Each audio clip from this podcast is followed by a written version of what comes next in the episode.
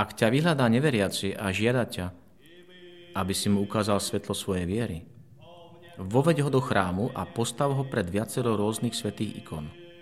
To, čo nevyjasní rozum pomocou mnohých slov, ľahšie navníma zrak.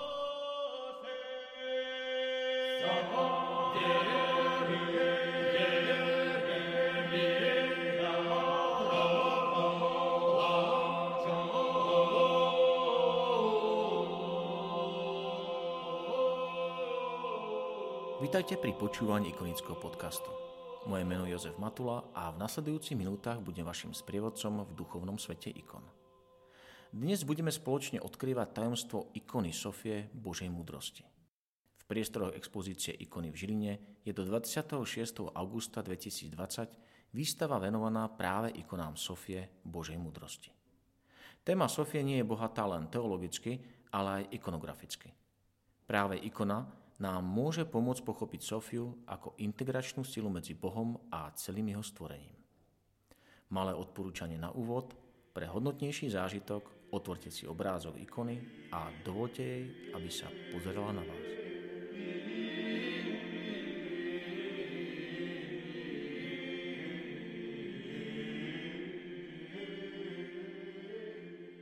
Múdrosť. Po grécky Sofia, po hebrejsky chuchma je spoločným ideálom národov, ktoré sa usilujú dôstojne si zariadiť svoj život. V staroveku sa prevažne chápala ako praktická zručnosť, ako manuálne umenie. Všetky národy, nasledujúc svoj náboženský inštinkt, určitým spôsobom tušili, že aby sa viditeľná skutočnosť dala pochopiť, musí mať božské prepojenie. Biblia nám vnúká, že toto spojenie je vnútorné a podstatné knihe Sirachodca bola chochma personifikovaná ako alegorická, nadľudská či nadsvetová postava. V inom biblickom texte je zosobnená a píše sa o nej ako o tej, ktorá sama obchádza a hľadá tých, čo sú jej hodní, blahosklone im kráča v ústrety na cestách, pri každej myšlienke sa s nimi stretáva. Zdrojom múdrosti v Biblii je Boh. Človek len participuje na tejto múdrosti – Múdrosť nie je určená pre vyvolených, ale môže ju nájsť každý. Filon Aleksandrijský, významný helenistický žid vo svojom spise o nemenosti Božej, chápe Sofiu ako cestu väčšného a nesmrteľného bytia. Pre Filona je múdrosť synonymom pre božský logos, ktorý je stelesnený v Mojžišovom zákone. Sofiu pod vplyvom Platóna označuje ako matku a opatrovateľku stvorenstva. Ranokresťanský mysliteľ Origenes zase spája Sofiu s osobou Krista. On je stelesnením a prostredníkom medzi človekom a Bohom. Vďaka tejto múdrosti sa Boh stará o celé stvorenstvo. Múdrosť v jeho chápaní môžeme interpretovať ako poriadok či zákon vo svete. S konceptom Sofie pracoval aj Bazil Veľký, významný teológ 4. storočia. Predtým, ako Boh stvoril svet, postavil prvý bod, počiatok a až potom samotný svet. V tejto úvahe Bazel apeloval na poslucháčov, že Boh hovorí zo svojich diel, že sú odrazom jeho múdrosti a že je cez svoje diela aj poznateľný rozumom. Vo všetkom, čo jestuje, teda jestuje logos, tvorivé Božie slovo. Dokonca aj zvieratá a veci bez duše majú vnútorný hlas a oslavujú Boha. Bazel tak definuje múdrosť ako poznanie veci božských a ľudských.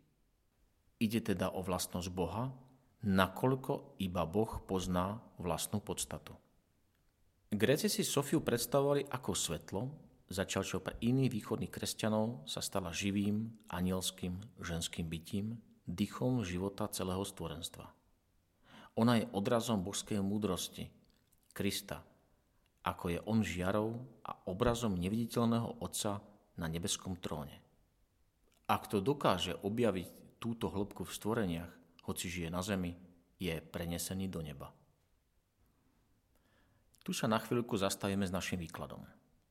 V najbližšej chvíli ticha si nechajte doznieť znešené myšlienky veľkých mysliteľov a osobne sa zahlbte do ikony.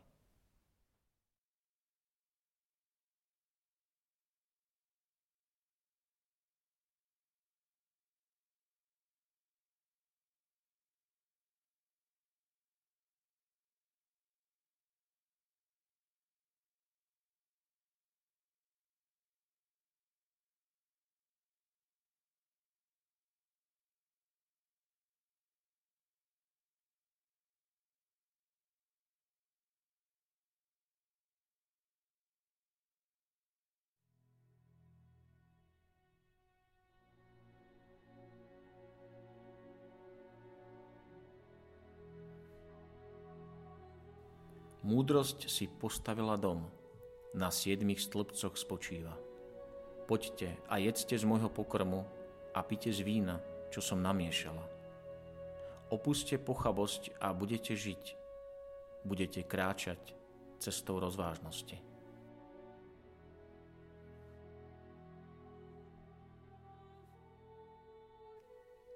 Od patristických čas sa zložitosť myšlienky o Sofii ozrkadluje aj na kompozícii ikony. K tomu pristupuje skutočnosť, že ide o abstraktnú myšlienku, nie o konkrétnu udalosť, čo je oblasť, kde treba použiť symboly a alegórie. Môžeme si všimnúť, že detaily na jednotlivých ikonách sa menia rovnako ako prvky v teóriách autorov.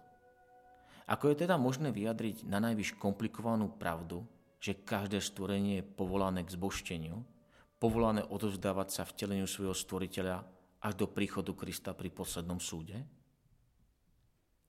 Vo vrchnej časti ikóny je vládca neba, pán zástupov a pod ním Kristus. Sedia na trónoch v anielských sférach. Celé nebo je obklopené kruhou aureolov v odtieňoch modrej, je posiaté hviezdami. Hranicu neba strážia anieli. Harmonické usporiadanie neba predstavuje jeden z aspektov Božej múdrosti. Nebo je v spodnej časti otvorené, kde sa v kruhu nachádza hetumasia, prestol s krížom, evaneliárom a purpurovým plášťom, pripraveným pre sudcu pri druhom príchode pána. Pod prestolom je zobrazený Svetý duch s osemcipou hviezdou vpísanou do kruhového nimbu. Takto je naznačené vanutie ducha na všetko stvorenstvo. V centrálnej časti ikony je Deesis. Modlitby klaňania sa tomu, ktorý má všetku moc, sú prejavením jeho božstva a orodovaním za hriešnikov. V strede veľkej sféry, ktorú pridržiavajú anieli, sedí na tróne Božia premudrosť s široko rozťahnutými krídlami. V jednej ruke drží palicu nebeskej bytosti a v druhej pergamen. Vo svetožiare má vpísaný kríž a tri grécké písmená omega, omikron a ni, ktoré znamenajú som, ktorý som.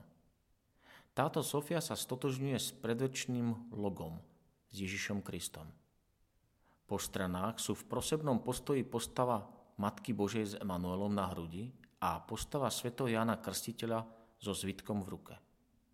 Všetky postavy majú krídla zlatej a jasnočervenej farby aniela ohňa Božieho ducha. Na hlavách majú cisárskú korunu a stoja na podložkách zvýrazňujúcich ich moc.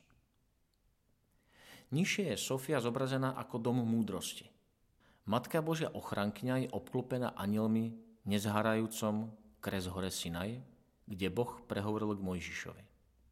V spodnej časti je vyobrazená idea Sofie v modlitbovom stretnutí apoštolov. Cez nich prichádza Božia múdrosť do sveta. Vo vežiach po stranách sú svety naplnení Božou múdrosťou. Na ich vrchole sú králi Dávid a Šalamún, ktorí prosia Boha, aby ich poženal múdrosťou. Nauč ma dobrotivosti, múdrosti a poznaniu, veď verím Tvojej náuke. Po stranách sú aj sveté tváre prorokov a apoštolov, sluhov múdrosti. V rohoch sú v kruhových kartušiach evangelisti so svojimi atribútmi. Monumentálnosť ikony zdôrazňuje obraz slnka a mesiaca. Poukazuje na to, že celý vesmír je riadený Božou múdrosťou. Božou múdrosťou je Boží syn, ktorý sa stal človekom. On si pripravil dom, telo z panny. Sedem stĺpov, duch pánov, duch múdrosti a rozumu, duch rady a sily, duch poznania a bohabojnosti a duch Božej bázne. Dom Božej múdrosti je cirkev a stĺpmi tí svety, ktorých cirkev považuje za stĺpy Kristovej cirkvy. Podstatou tohto námetu je pohyb milosti, ktorý má svoj pôvod v Otcovi, prechádza cez Syna, skrze ktorého všetko povstalo, aby došiel k tejto tajomnej postave.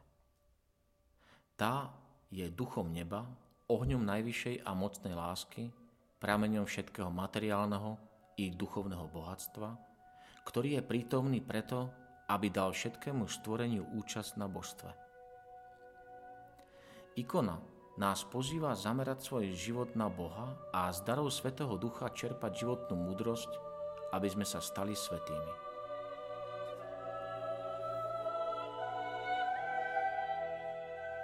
Múdrosť som si zamiloval. Vyhľadával som ju, keď som bol mladý a túžil som získať si ju ako nevesto lebo som sa zalúbil do jej krásy. Svojmu znešenému pôvodu pridáva lesku tým, že býva s Bohom a že si ju zamiloval sám Pán vesmíru. Je zasvetená do tajov vedomostí vlastných Bohu, ona rozhoduje, čo má urobiť. Ak je žiadúce v živote bohatstvo, čo je bohatšie ako múdrosť, ktorá všetko tvorí?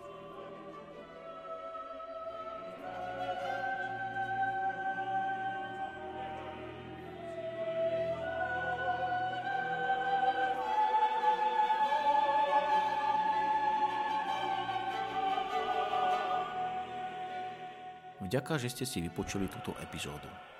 Ikonický podcast vzniká v spolupráci so spoločnosťou Hour a s galériou Ikony v Žiline, kde si môžete všetky ikony z nášho podcastu pozrieť osobne. Zvlášť chcem poďakovať manželom Urbaníkovcom a Matúšovi Ďuraňovi, ktorí obsahovo aj technicky pripravili túto epizódu. Do počutia o dva týždne.